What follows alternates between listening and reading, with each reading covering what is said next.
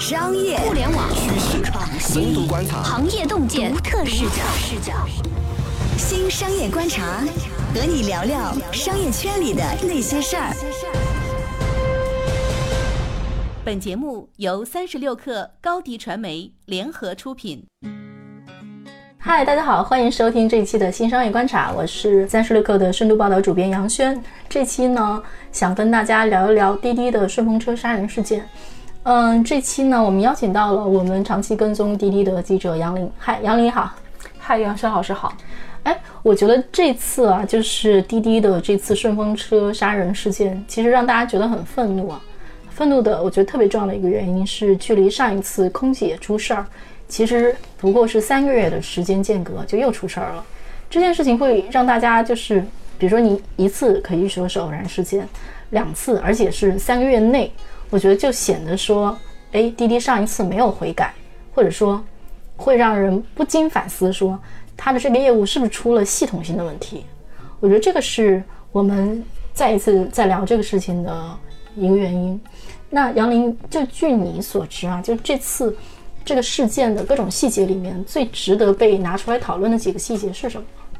这次事件当中被值得最值得被拿出来讨论，我觉得首先就是你刚才说的那个时间方面的问题。然后时间上面来说的话，其实三个多月，两起强奸杀人事件发生，这个本身时间间隔其实就比较短。但是换另外一个角度来讲，三个月的时间。其实说长不长，说短不短。留给滴滴的话，如果他想认真整改，其实还是能有一个比较整好的一个整改的一个效果的。嗯，其次呢，我觉得这里面让我觉得比较愤怒的两个点吧。第一个点是头一天有一个女生，其实已经给给滴滴的客服已经报警，已经报警了，或者有已经有过投诉了，并且就是这个司机，并且甚至就是同样的事情，但是滴滴照样给这个司机，然后又又重新派单了。对我就会觉得说哈，杀人事件前面那个女乘客的投诉，对，其实大家看到投诉的内容还是觉得非常的精心的事儿，听起来已经让人觉得非常的可怕了。比如说要挟他、尾随他，我感觉前面一个女乘客一定是有一种死里逃生的感觉，才会愤而抓起电话给滴滴的客服打电话去进行投诉。对，所以昨天你看，你记得吗？我发给你一张图，那是今年几月份，也大概是六七月份的事情吧。一个司机说自己好像被滴滴不知道用什么原因给扣掉了十几块钱，对吧？然后他说给当时就给那个客服投诉，说如果你要不把这些钱补给我的话，我就杀两个乘客。然后最后司机那个滴滴客服的一个办法就是把。扣掉的钱又给他重新打回去了，但是我看到那张截图之后，我就会觉得蛮诧异，说如果我是滴滴的话，这种以要杀乘客来要挟我，然后让我给他补什么补钱的这种司机，难道不应该是封号吗？而且你看他说了那么多的脏话在那个投诉上面，但是但是滴滴客服的一个解决方案就是把钱又打给他了，又还相当于说又还给他了。我我当时真的唯一的一感觉，可能就是滴滴真的很缺运力吧。嗯，对，嗯，这两天还在流传的一个图，是一个男乘客说他在那个乐清这个女孩被滴滴顺风车司机杀害后，第二天他打车的时候跟一个滴滴的司机聊天，然后那个司机就讲了很多说骚扰女乘客的这个事儿，所以我会觉得说。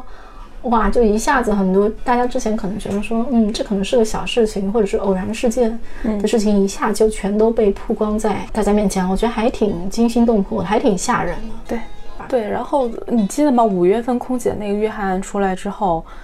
我我当时我们也录了一期音频，我就分享了一下，因为我长长期潜伏在一些什么滴滴的车主群里面，对我前两天也观察了一下那个群里面在聊一些什么事情。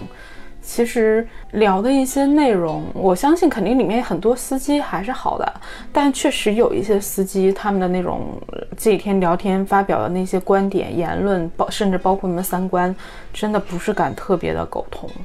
我是觉得说司机是一个特别大的群体啊，就是我其实我自己是一个非常非常资深的顺风车用户，然后在我们公司没有搬家的时候，我每天都会至少打一趟顺风车。就是你在写滴滴这个报道的时候，里面说了一句话，那句话是说滴滴内部人士说说，因为滴滴的，嗯，它的运营部门跟它管控司机运力的部门是两个部分。对，然后它的运营部门对很多事情设想比较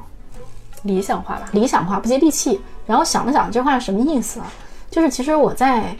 打顺风车的时候，因为当时我们公司的地址在海淀区中关村创业大街那个地方，所以基本上打到的其实都是各种有名的互联网公司的从业人员是吧？对，所以基本上素质都还挺高的，而且真的还是能聊天聊聊起来，聊了一些八卦，然后还能了解一下业界动态。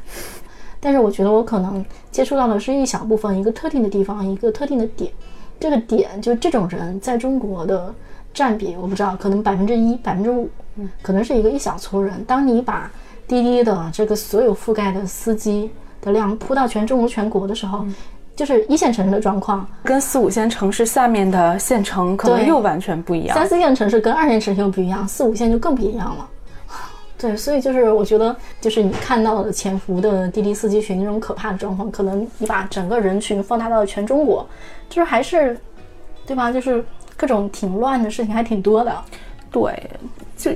其实我们也说了嘛，一二线城市的很多的顺风车司机。的一个群体构成，当然这里面有很多像杨轩老师达到的那种，比如说家住东边，然后在中关村上班，那每天想拉一两个乘客来分担一下油费，这种肯定是有。但其实我之前打到的很多的顺风车司机，原来都是开快车的，但是因为网约车新政出台之后，北京还有上海一些城市执行的其实还是挺严格的，那所以很多人开不了快车之后，就只能去开顺风车。包括之前有那个滴滴内部人士跟我说，最开始他们停止给那些不合规的司机派单的时候，其实有很多司机就来找滴滴这面来闹事儿。那滴滴这面人其实安抚他们的方式就是说，鼓励大家，鼓励这些司机去开顺风车。然后那三四线、四五线城市呢，其实我后来听说很多的顺风车司机基本上都是原来的黑车司机来构成的，成为他们非常重要的一个构成。你想想看，就是我们其实，在做这个报道的时候，我们就在就在想一个事情，就是说，其实顺风车这个业务是二零一五年上线的，现在二零一八年上线了三年了。那为什么说，哎，这个密集发生命案是在最近一段时间，而不是说在头两年？我这个事儿其实我总结了一下哈，其实还是跟嗯刚才我们说的那个点有关，就是很多一些不合新政规定的一些司机，然后相当于说慢慢的流动到顺风车的这么一个平台去了，包括说就拿温州的这件事儿来举例。其实这个事儿我觉得挺明显的，司机是一个川 A 的一个牌照，但是我们搜了一下温州的一个网约车的新政呢，我一如果没记错的话，是从二零一七年的一月份正式开始实行的。然后搜了一下新闻，基本上说的是非本地户籍和本地牌照的车辆是不能从事网约车这么一个行驶的一个。工作的，所以我猜可能这次犯事儿的这个司机也是因为不符合规定转去开顺风车了嘛？因为他是一个成都人，你看他的牌照也是一个顺，也是一个川 A 的一个牌照。那我觉得还有一点原因呢，从今年开始，各地方政府主要是一些交通部门对网约车的管理其实越来越严格。但是滴滴为了跟其他平台竞争，在运力方面可能一个管控也相对放松。当然有很多媒体报道说，那个滴滴，你看什么经常经常说啊，什么快车啊，什么优享啊，那些司机其实注册都非常非常的轻松，甚至然后有，但当然这个东西不一定是指滴滴平台，现在很多平台都这样。包括昨天我看到群里面还有人聊，他即使没有驾照，之前都在一个网约车平台成功的注册成为了那个平台的司机。啊，哪个平台？他没有说。但是，就昨天一个出行的一个群里面，有人其实在聊到这个事儿，但是应该不是滴滴，可能是某地方的那种小平台。就，但这个事儿，我觉得能说明一些平台其实在争夺运力方面其实是不遗余力的。然后，而且顺风车其实又是在滴滴的这么一个所有的一个业务线当中，司机注册最为宽松的一个事业部吧。我觉得这事儿是这样，这事儿就比如说，嗯，政府管控营运车辆的。户籍，然后它的牌照，其实政府的目标是为了控制在路上跑的车辆总数，因为北京空北京太拥堵，然后很多一线城市、一二线城市也是这样，觉得太拥堵，要控制控制车的数量。但是我们其实现在谈的是安全问题，其实那安全问题这个东西怎么解决？我觉得非常重要的是说这个人的信用，其实挺重要的。我当时看这个事儿，我其实在想滴滴怎么管控这个事情。首先是查有没有犯罪记录。嗯，其实我们回想几年前滴滴第一次非常著名的恶性的暴力事件，其实是说那个司机是我我有点记不清了，是神经病还是说之前有个犯罪记录？我知道好像是这样。然后是当年是在深圳，所以在那次之后，然后滴滴才第一次大规模的查了说司机的犯犯罪记录。对然后下线了很多司机，然后后面，当当然当时他们也会辩解说，哎，这个东西你要给犯罪人员一点重新改过的机会啊，那是第一次。在后面就是说，你怎么确定说一个人他适不适合干这个事儿？我觉得可能就是说，在营运过程中，比如说这个人是不是有过危险的过激的行为，就像你说的，那个，比如说他都已经跟客服说我你不给我钱我就杀两个乘客，那这种人为什么不剔除出去？对。还有说，那个之前有人明确投诉说，这个司机有非常过激的行为，嗯，就是有可能对我造成人身伤害。为什么这种人没有剔除出去？我觉得这是中间的问题，就是说，这个这个管控不应该是说牌照和户籍的管控，而是说对于安全的管控应该抓上去。而且我说一个过分的话啊，比如说中国其实没有什么信用系统，嗯，现在有的比较健全的信用体系可能是。呃，蚂蚁的那个芝麻信用，芝麻信用分，嗯，那是不是这个信用分也可以作为一个参照值放放进来？就是我们所有跟安全相关的这个东西应该健全起来。而且这一次，我觉得滴滴非常受到指责的一个点是说，他在反应对这个事情进行反应的时候，他的客服的各种反应让大家各种细节让大家觉得非常愤怒，就是大家就是他的这个受害人的朋友先打电话过去。打了七次，然后滴滴的客服都跟他说不行，等一等。然后呢，说你要找警察，警察打过去头两次，对方也是说我没有办法给你这个事主的信息和司机的信息，就前后吧，从这个受害人的朋友打电话给滴滴，到滴滴真的提供，嗯，司机信息给警察，中间有两个半小时。对，所以就是这些细节曝光之后，大家都觉得很愤怒，觉得说。你为什么要那么磨磨唧唧？尤其警察已经给你打电话了，说你为什么也没有曝光司机的信息？这个事儿，我觉得我其实有尝试站在滴滴和客服的角度来思考哈。然后我我我觉得这个事儿是这样的，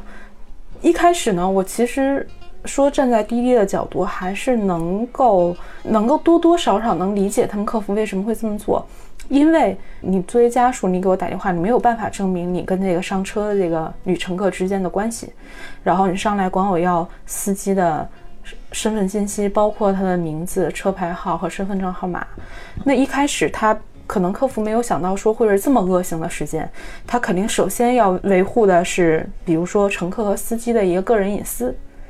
谁知道你是不是这个滴滴司机的这个仇人？但关键是说，后来警方又用其其他的方式，然后证明了自己的身份，并且联系了滴滴的客服。你滴滴的客服这个时候还磨磨唧唧的要求你用什么邮件，然后来发你的什么警官号，还有什么介绍信这些东西。那我觉得这个中间的流程确实就有点太长了。对，当我们就是我们其实，在之前滴滴非常多次被政府对呃查封，或者是政府要求滴滴去下线他们的业务的时候。就是政府去管制滴滴的时候，有非常多次，然后人民群众全是站在滴滴一边的，因为我们会认为说，滴滴是一个相较以前的方式，对对大家其实更安全的方式，因为以前你反正也要打黑车嘛，对，那你现在打黑车不安全，打滴滴，即使是黑车司机，以前的黑车司机去接的你，但是滴滴有定位系统，对他知道。呃，上车的是谁？你在什么地方上的？你行驶到哪？司机是谁？这司机你所有的信息都是可以被查到的。因为这个原因，所以大家会觉得说滴滴更安全、更先进。好家伙，那现在你有更安全和更先进吗？就是说现在会变成说啊，出了事儿，然后你是有这些信息，你也知道受害人在哪，但是你就是不提供啊。然后两个半小时过去了，我觉得这个是让大家比较愤怒的一个点，就是。好家伙，就是我们都认为你更安全，但是由于你流程和制度上的原因，嗯，并没有。对，对，我觉得，嗯，然后我觉得就是在这个过程里面，我看有人写的文章，那个人好像以前是在客服体系里面做过，他就分析了一下，说滴滴这个，嗯，中间出了什么问题。他说，其实，在客服的系统里面，他们会有自己的 KPI，比如 KPI 就是说这个电话的接起率，我是不是全都接起了，我没有让你等太久。第二是说我是不是全都回复了，嗯，呃，说你去看这个滴滴的那个客服的所有的回应，都是说你先等一等，或者说我把这个转交给对那个更高级别的人让他来处理。行业人士他说这个东西其实全都是为了说，呃，客服去完成自己的高 KPI，对，就是说我的接起率很高，然后我也传达了。数字的部分大家都顾得很紧，但是人性的部分，在这个追逐 KPI 的过程里面就流失了。对就是当那个客服他接到受害人朋友的电话的时候，他知道这是一个紧急事件啊，但是他就只他为了，比如说我非常快的回复你，他就只能给你一个非常简单的回复。对，再比如说那个之前，在第一次有人投诉这个司机的时候，他们有没有做相应的处理？也没有啊。就是对方说了一个事情，说，嗯，当然他说的比较行业和比较细节了。他中间说说所有的客服，比如说初级客服，为了追求自己的高的那种一个比率，他会把他所有的事情都标成紧急，然后发给权限更高的客服。对所以权限更高的客服会看到一堆紧急事件，对他也没有办法去一些真正紧急的可能就被淹没了。淹没在这里面。对，我觉得中间显示的最可怕的一个事情啊，就是说滴滴在这个过程里面没有重视人命这个事情。我我觉得这个事儿是这样的，滴滴现在每天大概他们官方公布说，每天日单量不算出租车，大概有三千多万单。嗯，大概相信说这个数字基本上还是有大概这么样的一个巨额的一个单量的。那如果再加上出租车，那这个单量可能就是没有办法计算的那个大。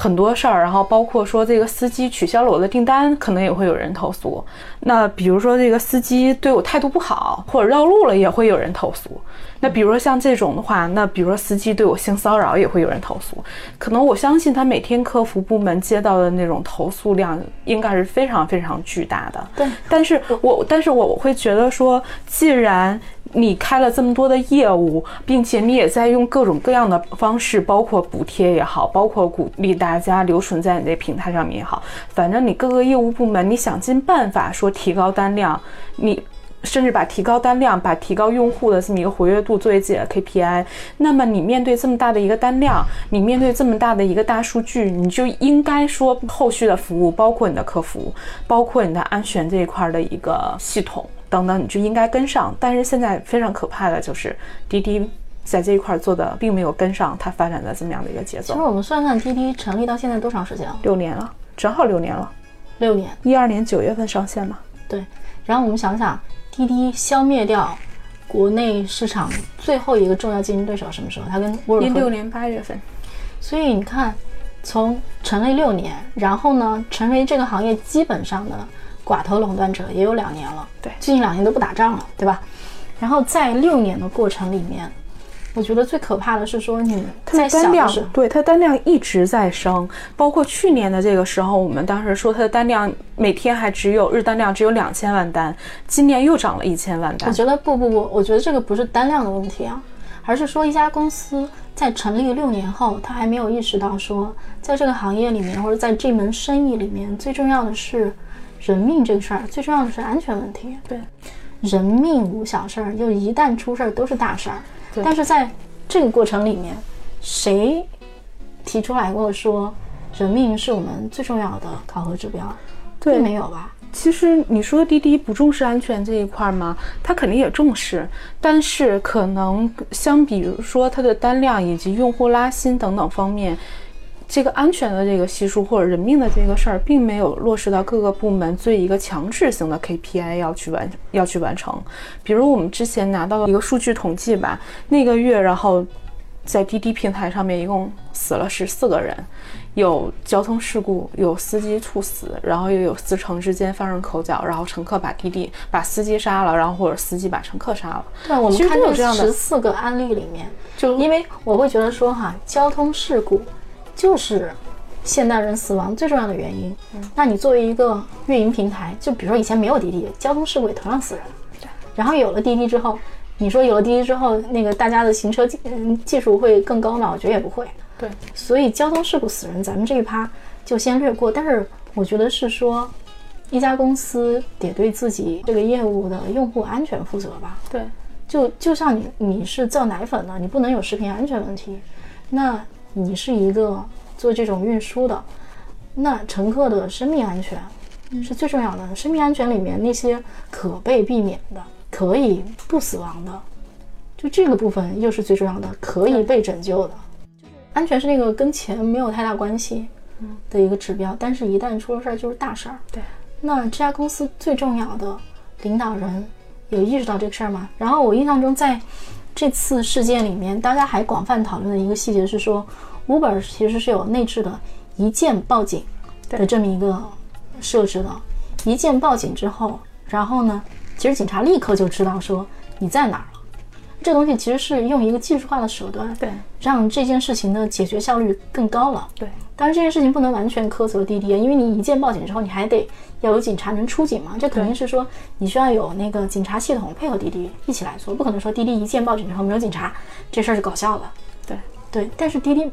在一键报警这件事情上，他并没有做，他是一家已经成立了六年的公司，对，他的对手已经做过了，所以我会觉得说。这就像为什么就是大家提到百度的问题的时候会说，Google 没有 Google 之后，百度作恶的指数提升了，是因为说一旦有一个对手，然后这个对手做了这样的事情，那你是不是要跟进？你没有跟进，你对手会指责你。明白。但是在中国呢，就滴滴就是对垄断，指责他可能就是有一段时间神州租车在指责他，说他不够安全，那是几年前的事情，一五年。对，但神州是个小对手，神州搞了几年之后，现在也不指责滴滴这个事情了。然后 Uber 做了，Uber 在国外做了，对。然后滴滴不跟进，对吗？我觉得这个可能也是一个非常重要的原因。就我能理解，说滴滴现在找的很多的理由，就是说，比如说中国国情，包括单量，包括说司机群体等等，找很多的理由说。做说自己这门生意确实很难，包括一个政府的一个管制，确实可能这门生意在中国做起来可能就是很难。但是你不是一家，比如说你只有个几百人，或者你每天只辐射到上千人、上万人的这么样的一家小公司，既然你把这个生意你决定做到这么大了，那你就要负起相对应的一个责任。我觉得大量的企业都有点为 KPI 导向，对，以及大量的企业，我觉得中国企业大部分吧。都太关心挣钱这件事情了，但是，就是其实有还是有不少事情比挣钱更重要的。就一旦出事儿，就全是大事儿。对我们认真想想，就比如说，百度会引起所有人的愤怒，是因为魏则西。对，还有就是前段时间就是疫苗，对疫苗，然后再之前是那个传销导致一个小伙子死亡，那是因为在一个求职网站上，然后被传销。组织，然后拉进去了。对，就是我们其实总结那些事情，最后总结出来的的都是这些公司太看重 KPI 和商业利益了，然后没有把那些可能对他们的用户产生致命影响的事情提到一个很高的优先级上。这次滴滴的反应也是非常非常的激烈，就是他就很快，首先是在浙江下线了自己的顺风车业务，接着就在全国范围内把自己的顺风车业务都暂时下线了。嗯，我觉得这也是。滴滴感受到了巨大的舆论和社会压力下做出来的一个应激反应，就是我先暂停这个事儿，我先什么都甭提。这个这个事情其实代价是很大的，因为我刚刚说了，滴滴可能市值五百亿美元，在它这个估值里面，我觉得有非常大的成分是因为它是一家共享经济公司，就是我做类似于 Uber Pool 的拼车业务，还有做顺风车业务，这个东西是。把社会已经有的闲置资源重新利用起来，然后运营起来成本也很轻。好像是有媒体说，顺风车业务是滴滴为数不多的盈利的业务，这块业务可能也能到百亿美元的市值吧，至少的。现在它的处理应急的办法就是非常匆忙的把这一个价值百亿美元的业务下线了。对，那早干嘛去了，对吗？我会觉得说，这可能是。一个给所有公司的警醒吧。对我觉得不仅是对滴滴一家公司，像我刚刚提到的求职网站，然后疫苗、奶粉，还有百度，嗯，这件事情在中国社会里面发展发生了不止一次了。对，那是不是所有的公司都要问一问自己，对自己来说那个最致命的、对自己用户最要命的问题是什么？即使那个问题可能不直接跟钱有关系，对，但最后一定会反噬到你的。出了问题，一旦出事儿就是大事儿。嗯嗯。那好，这一期呢，我们就先聊到这里，也感谢杨林参加我们的节目。喜欢我们的节目呢，欢迎点赞、评论或者转发。那下一期我们不听不散，再见，拜拜。下载三十六课 APP，一网打尽商业大事件与科技新鲜事儿，轻松获取新鲜谈资，快来下载吧！高迪传媒，我们制造影响力，用最专业的态度为企业提供视频、音频全流程解决方案。商务合作，请关注公众号“高迪传媒”。